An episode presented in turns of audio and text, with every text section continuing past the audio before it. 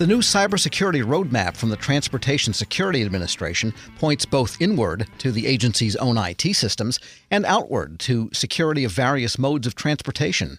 Joining me in studio with an assessment, Norma Krayem, Senior Policy Advisor at Holland and Knight. Ms. Krayem, good to have you in. Good to be here. Thank you. Now, we should qualify you to say that you have worked in the government working on these types of issues for a long time before joining Holland and Knight. Yes, you know, I had a great experience working in the government at the U.S. Department of Transportation as a deputy chief of staff, Federal Railroad Administration, Commerce Department, State Department, even FEMA as a consultant. All right, so let's get to this document. It's unusual to see a cybersecurity document coming from TSA, which we associate with pat downs and purse and luggage look throughs.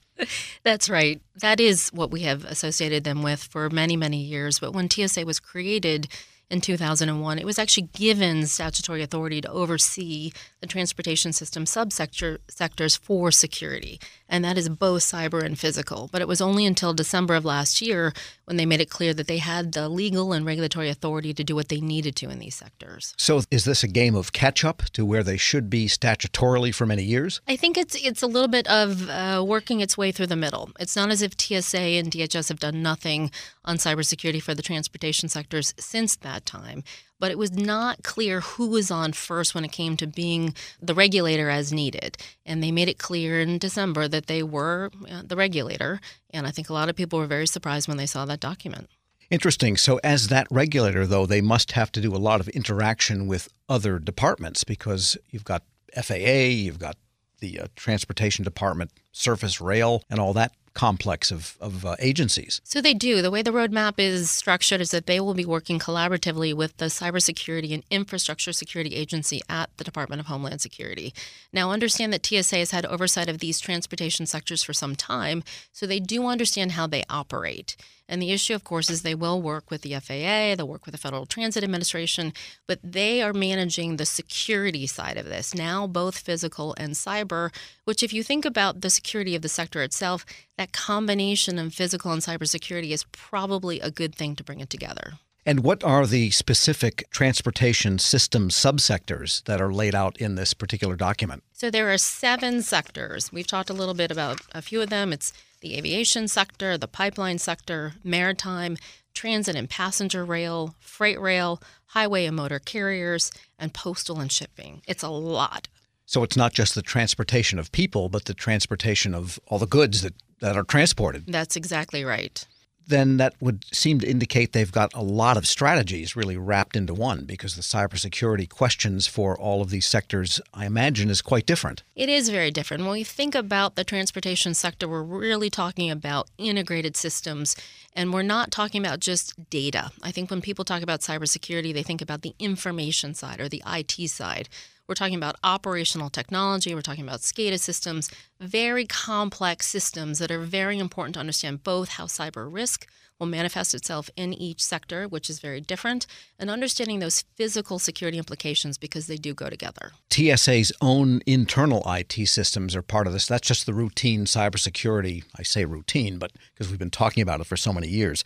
But that is what they have to do just to make sure their own data and systems are secure apart from the sectors that they interact with. That's exactly right. So every agency, just like TSA, is responsible for its own cybersecurity issues. If you think about TSA as a regulator for these sectors, one of the things that we do worry about and we want to make sure is when the regulator comes in and is doing an assessment of a company or a sector, that that data, that information, which may be business proprietary, which may be very sensitive, is also being protected and secured by the agency itself. So that would include the many sectors outside of transportation that DHS writ large oversees and shares information with in cyber. So, yes, there are uh, structures in place that limit what agencies can share and with whom. And I think that that is important. So, it's not as if TSA, when they're doing an audit of a certain sector, is going to share it with every agency that exists, you know, even beyond DHS. There are, there are rules of the road as to where that information should go. We're speaking with Norma Krayem, Senior Policy Advisor at Holland and Knight. And I want to ask you about a couple of specific subsectors, if you will, and that's pipelines is the first one. What is it about pipelines that is cyber? So, pipelines sit at a very interesting nexus of both the energy sector and the transportation sector. But that regulatory oversight historically has been actually split. So, pre 9 11, it was uh, regulated by the Pipeline Hazardous Materials Safety Administration of the Department of Transportation. Post 9 11, that regulatory oversight went to TSA. So, what we're worried about now is pipelines and the movement of liquid natural gas and oil and other things really feed into the electric utility sector and the, our entire economy. When you think about a cybersecurity attack that could disrupt the flow of energy writ large into the rest of the economy, that's a big issue for us. And now what we're trying to do, and I think TSA has been working on, again, is that integrated cyber physical issue. There could be a cybersecurity attack that causes an explosion, and then you have to manage both that cyber and physical implications. And the flow through pipes, and I guess there's not just pipes, but valves, and oil can go this way or that way and then turn left and right. That's all controlled remotely through cyber systems, correct? That is correct. Everything within the industry has become automated over time, right? the technological innovation in the pipeline sector and the transportation sector has been amazing. It brings great efficiencies, it brings environmental benefits. But the key, of course, is if you're not managing your cyber risks, then you're handing yourself systemic risk throughout the system.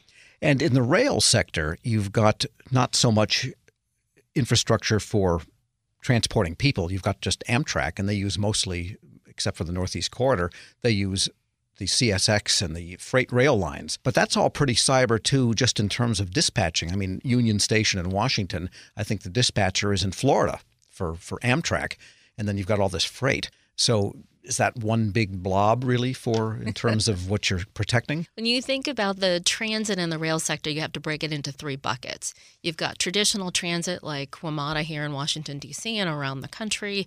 You have Amtrak, which is its own beast, moving passengers up and down the Northeast Corridor and around the world. And then you have freight railroads, which are moving goods across the United States.